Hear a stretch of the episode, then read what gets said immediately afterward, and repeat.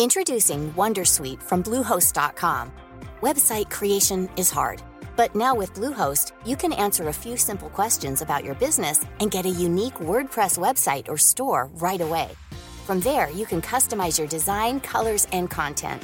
And Bluehost automatically helps you get found in search engines like Google and Bing. From step-by-step guidance to suggested plugins, Bluehost makes WordPress wonderful for everyone. Go to bluehost.com/wondersuite.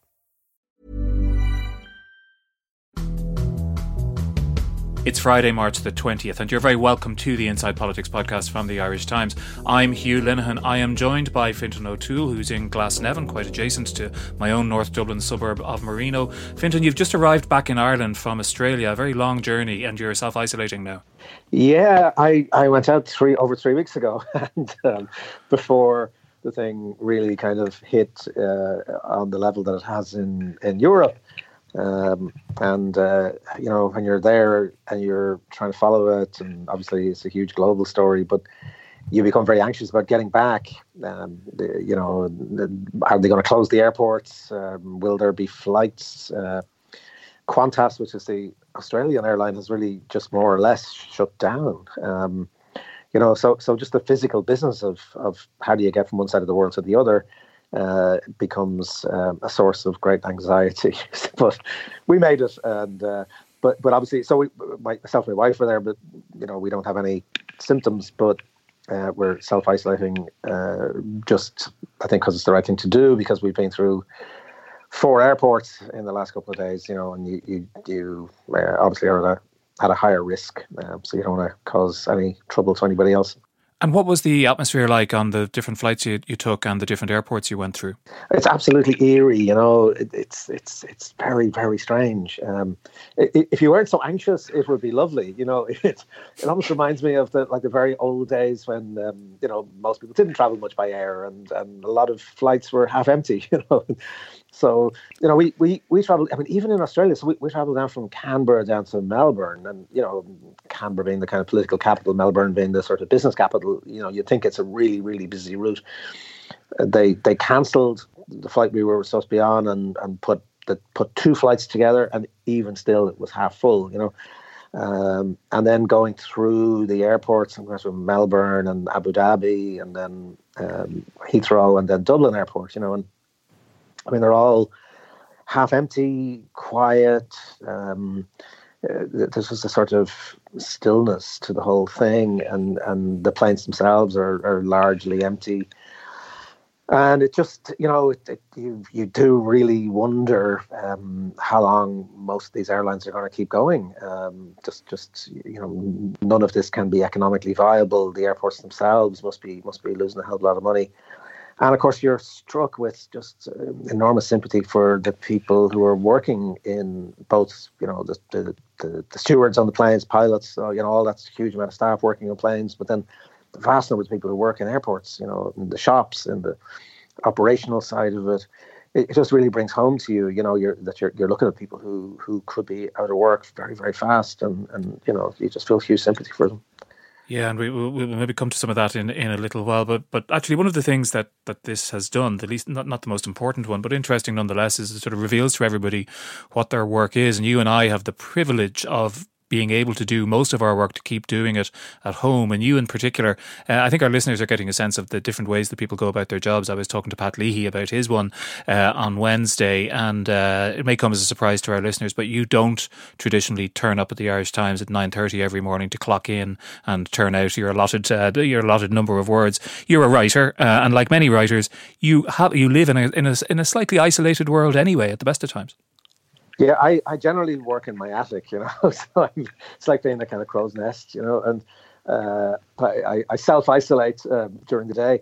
I mean, I, I've been working on and off, but I mean, mostly on. Really, I've been working from home, you know, since since the late 1980s. Um, you know, when people didn't really do it much, um, you know, I'm I'm of an age to have sort of written my stuff at home and then gone in on into the Irish Times on the bus, you know, to deliver the copy. I mean, first in sort of hard form and then, you know, floppy disks and all that stuff. But uh, you know, once once you're able to connect electronically, you know, um, if you're writing, you're better off. Some people really like writing in an office and like all the noise and all the distraction. I I, I work a lot better um, when I'm when I'm on my own. So I've I've done that for a long, long time, and I know what it's like, you know, because I had little kids for a lot of that time, and and you know we didn't have a huge amount of space, and uh, but you you do you do get used to forming a kind of uh, set of rules in the household. You know when when the kids are allowed to to, to bother you when they're not, and um, all of that does become just kind of taken for granted. But I, I, I think it's very difficult for people who are used to working in an office, and particularly when you've got little kids. And little kids, it's hard to explain to them why their routine has suddenly changed. And of course, everything else has changed for them as well. Uh, so I've, I've, I've, a lot of sympathy for people who are in that situation. But as you say, I'm extremely privileged. You know, I can, if you can, if you can file a copy from Australia, you know, you can certainly file it from Glasnevin. You, I mean, you have a piece in the Irish Times this weekend in the in the weekend edition, and it's really an overview of some some thoughts on where we are and and where we might be going. And one of them actually is is about that very subject that it has been revealed that you know many many people can work from work from home many others can't of course and we'll maybe talk about them in a little while but it begs the question of why uh, the cities of the world including our own city dublin are flinging up bigger and bigger and taller office blocks all the time, and whether that will continue after this. Yeah, it's it's it's it's a kind of weird back to the future feeling, isn't it? Um, the future we were supposed to have. You know, if you go back twenty years ago, of course you know much more about this and you've written much more about it than I have. But you know, twenty years ago, the the orthodoxy was that the new technologies were going to mean that you know there would be far fewer people in offices that we wouldn't be having very many physical meetings because we wouldn't need to do that. Um, you know that that we would all be connected remotely, um, and that sort of physical presence would be a much rarer aspect of of day to day working life for huge numbers of people. Um, and it's a future that didn't really happen. You know, it's it's it's uh, you know it's it's odd when you think about it. What what we're this crisis is kind of forcing us to realize is that we have these capacities, um, but we we we just haven't been using them because it turns out actually we quite like um, social interaction and, and you know we, we, we, we like looking people physically in the eye and and and uh, ha- having that kind of relationship, uh, but it's not necessary. Uh, for for an awful lot of people, I mean, as you say, it is for for, for very many people. For for a lot of us, it's really not necessary.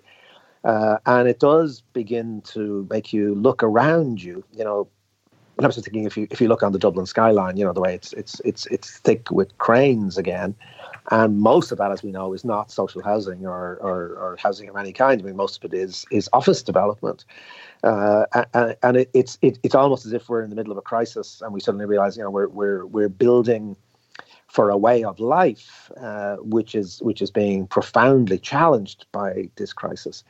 Uh, and it, this is not it's not just about you know wor- workplaces, but I was thinking about things like universities. You know, for example, because I, I, I was in uh, Australia, you know, talking in in, in, in, in, in, in two of their main universities, and uh, I have some experience in the states. And you think, you know, just thinking about this, and like uh, there's a funny dilemma for universities, right? Which is they're, they're all um, they're all shifting online, so courses are being done online.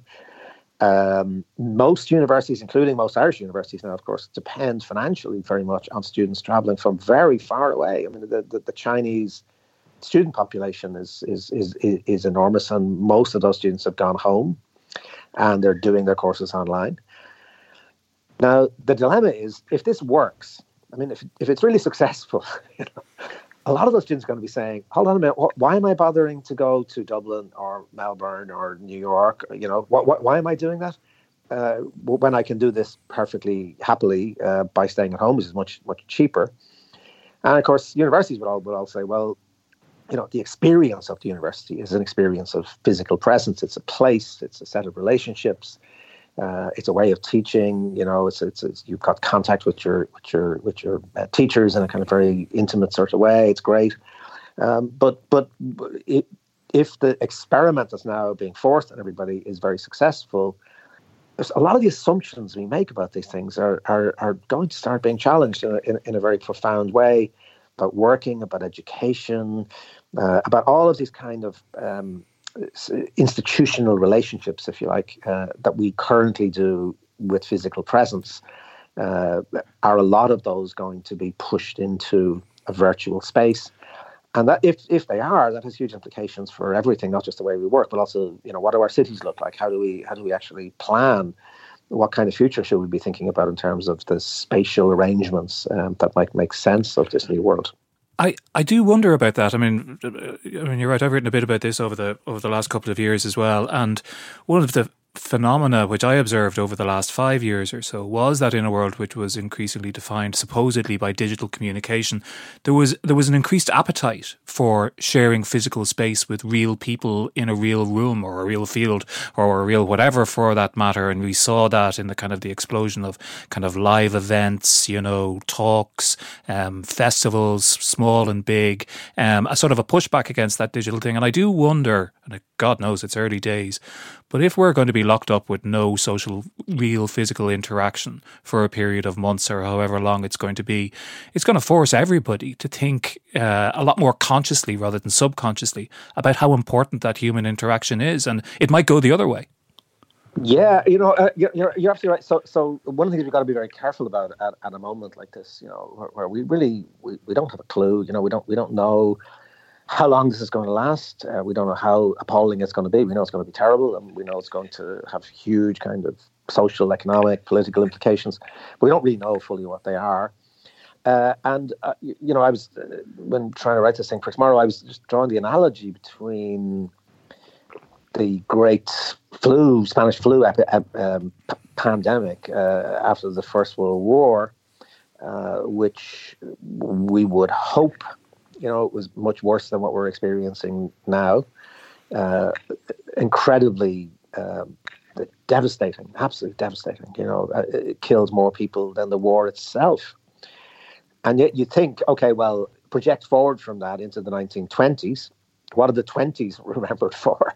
you know, they're not remembered for, uh, you know, a kind of Puritan, um, you know, uh, uh, uh contained, controlled kind of culture. They're remembered for absolutely the opposite, right? So the 1920s, certainly in the West, you know, is the jazz age. It's the age of of, of speakeasies and cabarets and and and you know loose morals by the by the standards of the time and women wearing shorter dresses and, and bobbed hair and smoking and you know the, the social patterns change very very radically, but they change in the opposite of the direction you might expect so you're you're absolutely right. I think you know to to, to be very cautious about this. I mean, it's it, it's quite possible we may, in fact, want to you know a lot lot more uh, social interaction. But what may be the case is that we start dividing up much more.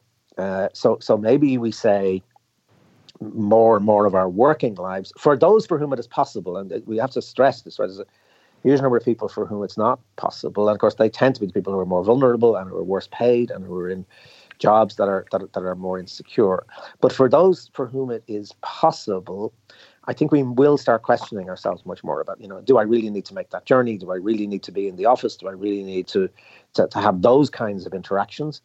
And then maybe dividing that up and saying, well, actually, uh, the the social interactions I want are much more obviously pleasurable or much more obviously about, uh, you know, the enjoyment of other people rather than being functional. So so maybe we get to a point where we say, look, the functional stuff is the stuff that we deal with virtually and, and the rest of it is what we deal with in in in, in the analog world of physical presence. Just listening to you talking about the, the Spanish flu there, there's a concept in psychology and I think partly in philosophy as well. And I'm going to mangle it now, so apologies to any philosophers or philo- psychologists who are listening, which is of, of heuristics, which is the idea that we all have various frameworks which are established by culture and our own personalities and experience that we bring to any new experience. So if I'm listening to an American broadcaster talking about uh, COVID 19 spread, they very often use the metaphors of the extreme weather events, which people are familiar with in the United States.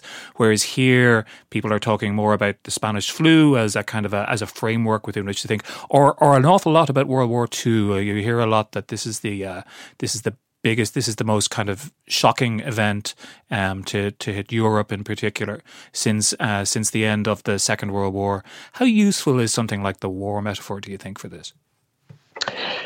Um, I think it's it's it's dangerous, isn't it? You know, because uh, th- th- this isn't a war, and and uh, you know, obviously people like Susan Sontag wrote brilliantly about, you know, the, the use of illness as a metaphor, you know, and she wrote brilliantly about the, one of her main, con, you know, concerns was in fact the war on cancer, you know, the, the t- talking about other illnesses uh, it, through this kind of framework, you know, actually, it's not only not very useful, but uh, uh, the problem with the war metaphors is, of course, that the war is there's always an enemy. You know, there's a human enemy, and in a way, if you if you think about what Donald Trump's trying to do, for example, he's he's absolutely trying to frame this in at least in Cold War terms. You know, the Chinese virus, the foreign virus. Uh, you know, America is under attack. That that, sort of rhetoric uh, we're going to see more and more of, and we're going to see more and more of it in those governments which are flailing. Uh, as of course Trump's is, you know, um, and so that sort of war. I, th- I, think people sometimes mean well by it, and, and there are genuine parallels, I suppose, in terms of thinking about the, the, the degree of national concentration that's necessary, the degree of internal cooperation that's necessary, maybe even the degree of authoritarianism that's necessary in the part of governments. You know, so governments in wartime take on these kinds of powers, and we're certainly seeing that happen. So there are some sort of useful points of contact, but I think as a way of thinking about this, um, it's it's it's it's more dangerous than useful. There, um, one of the one of the strangenesses uh, of this experience is because we now exist in 24 hour real time with everywhere else in the world. We're looking at our own experiences close to home, to our own personal friends and colleagues, to our own local media, but also at what's, at least I am, at what's happening in other countries as well. And everybody's on a slightly different timescale. And there are clearly different experiences happening in different countries, and those experiences are governed from everything from good governance to the state of a local health service to the demographics and the age of a population to even the kind of the architecture that they live in, the size of the cities versus rural dispersal, and all those kinds of things. Paul Cullen, our health correspondent, has been writing very well about this over the last couple of days. All those kind of things are going to influence our own experiences where we live now, particularly now that uh, increasingly borders have been locked down uh, across the planet. Yeah, I, I, I think it's a great point, and I, I agree. So I think Brandon Paul's been writing really brilliantly about you know incredibly calmly and just you know very information based. Uh, I hope one of the you know it sounds very self serving, but I do hope one of the things that people think about in relation to this crisis is you know the importance of cool analysis and and of of, of fact based um, communication. You know, if if if we have a function, it's it's primarily that. Um, uh, but uh, you're absolutely right. It's it's it's a weird mix, isn't it, of of of what's now an almost universal experience. Uh, and uh, you know a very immediate sense of of, of one's own community one's own house you know? Uh, so it's it's it's it's changing our sense both of far distance and of intimate proximity you know? Uh, it, it's it's it's playing funny games with our sense of you know the i'm thinking of the father ted thing about you know small far away you know? The, the, the the far away of course is no longer far away. I mean the the the, the astonishing speed with which this virus has has taken hold um, you know, there's, there's nothing unparalleled at all in history about viruses spreading over great distances. That that's happened, but it's the speed of it and the immediacy of it, you know, has brought home to us in in in just the most horrible, tangible way that we, you know, we share the planet. All those cliches you know, about about planetary consciousness, you know, have, have just become uh, the reality that we're living in. And on the other hand, then we're kind of forced into our own cultures, our own worlds, our own um, news cycles. Uh, as you say, our society's dealing with things differently, um, dealing with death differently. You know, like one doesn't want to overstate the differences, but you know, there's a lovely little video online of a, a village in Kerry. You know, where obviously a very beloved elderly lady who died and, and just the film on the front of the, the, the car because nobody can go to nobody can go to see her, nobody can go to the funeral, you know.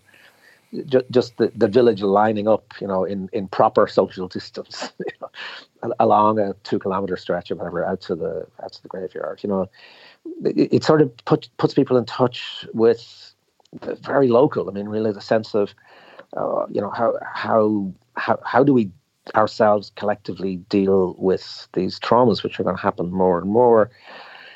And I think it's really it's really important that we we hold on to that, isn't it? You know that that that um, the, the terrible, the worst thing that can happen in a crisis like this is that the deaths become statistics. You know that each individual ceases to have the weight uh, that they ought to have, and and as the numbers mount, you know, they just become numbers. I think it was Stalin said that one one death is a tragedy, a million deaths is is a, is a, a, statistic. You know, and we certainly don't want our loved ones to become statistics. You know, uh, uh, so holding off that very very immediate sense of connection uh, in our own families and in our communities, I think is one of the things that psychologically is going to be most important about get, getting through this. There's going to be terrible suffering and terrible sadness. Um, and actually, I know this sounds terribly stupid, but the sadness is our survival mechanism. You know, it's sadness is the thing that tells us that this is an, this is a person. You know, it's not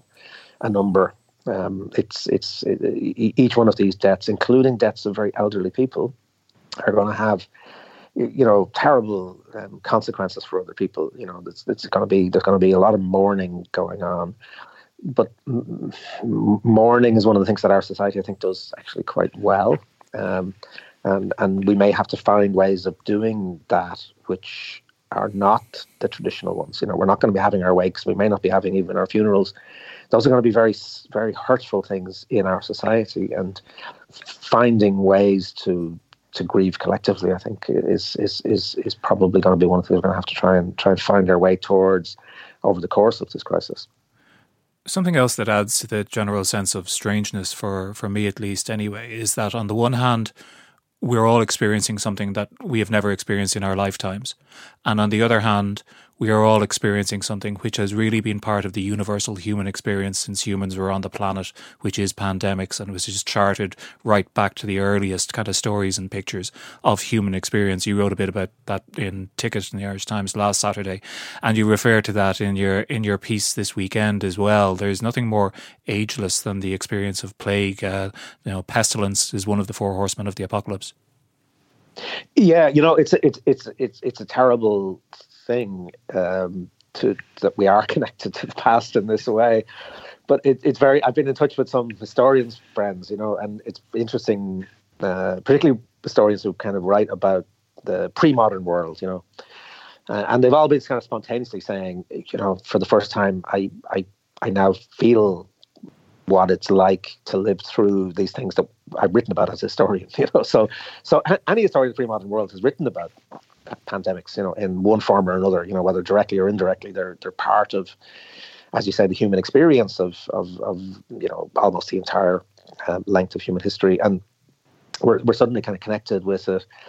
Um, I, I, I mean, I, I was writing a while ago about this. You know, I I'm, I'm 62 and I, I suddenly feel more connected to my childhood now than I did for a long time because the, the, the Ireland I grew up in you know, was a world of contagious infection. You know, this this whole idea of contagious infection wasn't something we needed to be told about. You know, it was it was saturated in daily life. Um, you know, I I remember the signs on the buses saying, you know, please do not expectorate. And I don't remember a time when I didn't know that expectorate meant spit and that I didn't know why you weren't supposed to spit on the bus, you know, because you will be spreading infection.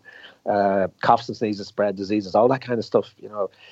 Uh, and, it was, uh, TB had been pretty much eradicated when I was a kid, but there was still diphtheria, whooping cough, scarlet fever, there were still kids in in in school, you know, with with calipers on their legs from from the polio epidemic. Um, and, and, you know it was a terrible world to live in, but it, it, was. I mean, at least it had the sense that we understood, you know, in the most vivid way that we were connected to each other through health. You know that, that health couldn't be something that was just sort of individual. About you know if you go to the gym and you, you eat eat the proper diet, you're taking care of your health. we, you know, we, we all knew um, because we had to that that health was was was a collective proposition as well. And we are being thrust back into into that consciousness uh, very very suddenly. You know, we we all realize that you know, of course, there are diseases that are not communicable, but that uh, we're in a pandemic where you know none of us can be safe unless everybody is safe, and uh, I think this may be one of the long-term consequences of of, of of of this awful period, which is that we start thinking again about. Uh, just our mutual dependence on each other, um, not just in some sort of abstract, you know, nice human rights way, but in this very, very visceral way that if there's a slum, slum will be a, a vector for disease.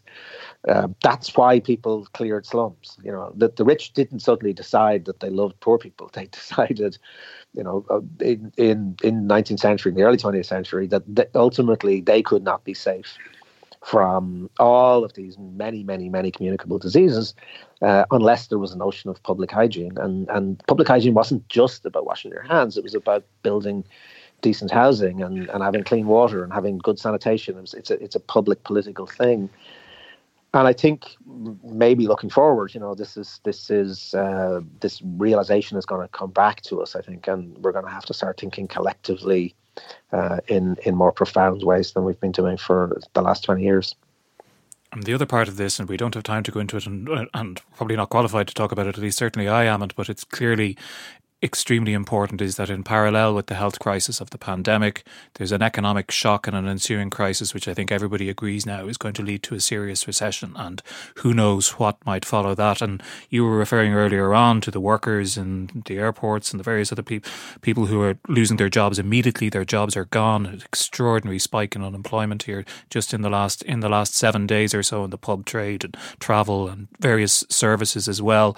Um, and awful though that is, there is a sense that well, those jobs surely will come back when we get through this. People will will still want all those services and they'll need all those things, but the companies that employ them may not make it through. So it's really an open question as to what kind of world might be on the other side of this. Maybe it's futile to speculate about at this point, but I'd say it's not futile to speculate for all those people who, who are unemployed right now.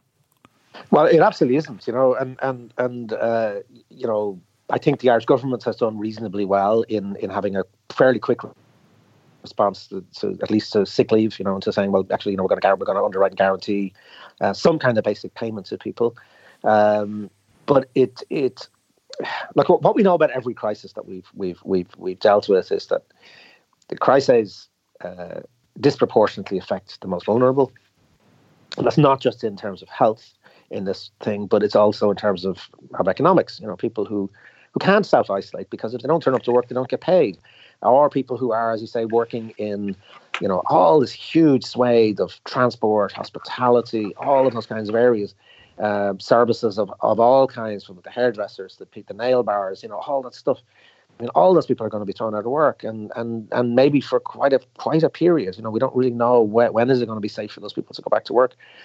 And so we know that this is this has happened over and over with these crises, and the long term effects are that it it it it it, it, it you know creates even more inequality, right? Because it takes those people a very long time to recover uh, just to some kind of decent economic level, whereas people who are who have more resources recover more quickly.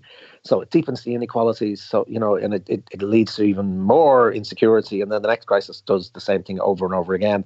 So we really have to manage this in such a way that that doesn't happen, you know, and, and that does mean, I think, a very, maybe a very command economy for, for, for, for, for this year, certainly, you know, where there's a, a determination on the part of the state that people are going to be supported that where businesses can be kept in existence, uh, if they're decent, viable businesses, that they are kept in existence. And the point you make is really important. You know, most of these services are, are going to come back in terms of demand. But if you're a small hairdresser, for example, and you employ four people, you know, people might want to have their haircut in, in October, but you might not be in business because you can't pay the rent and you can't you can't sustain yourself. Uh, so you know, government policy is going to have to be directed very, very, very um, uh, unapologetically towards keeping people afloat and keeping small businesses afloat. 75% of people in the Irish economy work in small and medium sized businesses. You know, we, we think of the Apples and we think of the the Googles and we think of the the big pharmaceutical companies and all that sort of stuff. But in terms of working, most people in Ireland work in, in reasonably small scale companies. And and if you devastate those companies, uh, then then uh, the consequences are, are, are pretty horrendous. So I'm going to have to dump all the fiscal rules. I'm going to have to dump all that sense of you know. Um, uh, let's let's start paying down the national debt, all that kind of stuff. I mean, we, you know, what, what, whatever the state has got is going to have to be thrown at just trying to trying to keep people afloat. Yes, indeed. All of that and much, much more ahead. We're going to leave it there for today, but thanks to Fintan, thanks also to Declan Conlon for producing, and to JJ Vernon, who was on the virtual remote desk. Before I go, this is the bit again where I ask you to subscribe to the Irish Times because, as Fintan said, no matter how events unfold over the next few months, we are going to continue to need reliable journalism that we can trust. So if you can, please go to irishtimes.com slash subscribe, where you can sign up for the introductory price of one euro for the first month. And just remind you again that you can find our sister podcast, Confronting Coronavirus, on our existing Worldview podcast feed, which, like this podcast, is on Apple Podcasts, on Spotify, Acast, and all the other major platforms, and also at irishtimes.com slash podcasts. You can mail us at politicspodcast at irishtimes.com. But until the next time, thanks very much for listening.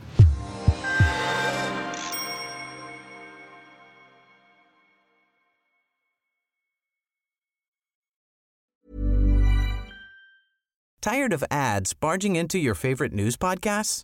Good news. Ad-free listening is available on Amazon Music for all the music plus top podcasts included with your Prime membership. Stay up to date on everything newsworthy by downloading the Amazon Music app for free or go to amazon.com slash news ad free. That's amazon.com slash news ad free to catch up on the latest episodes without the ads.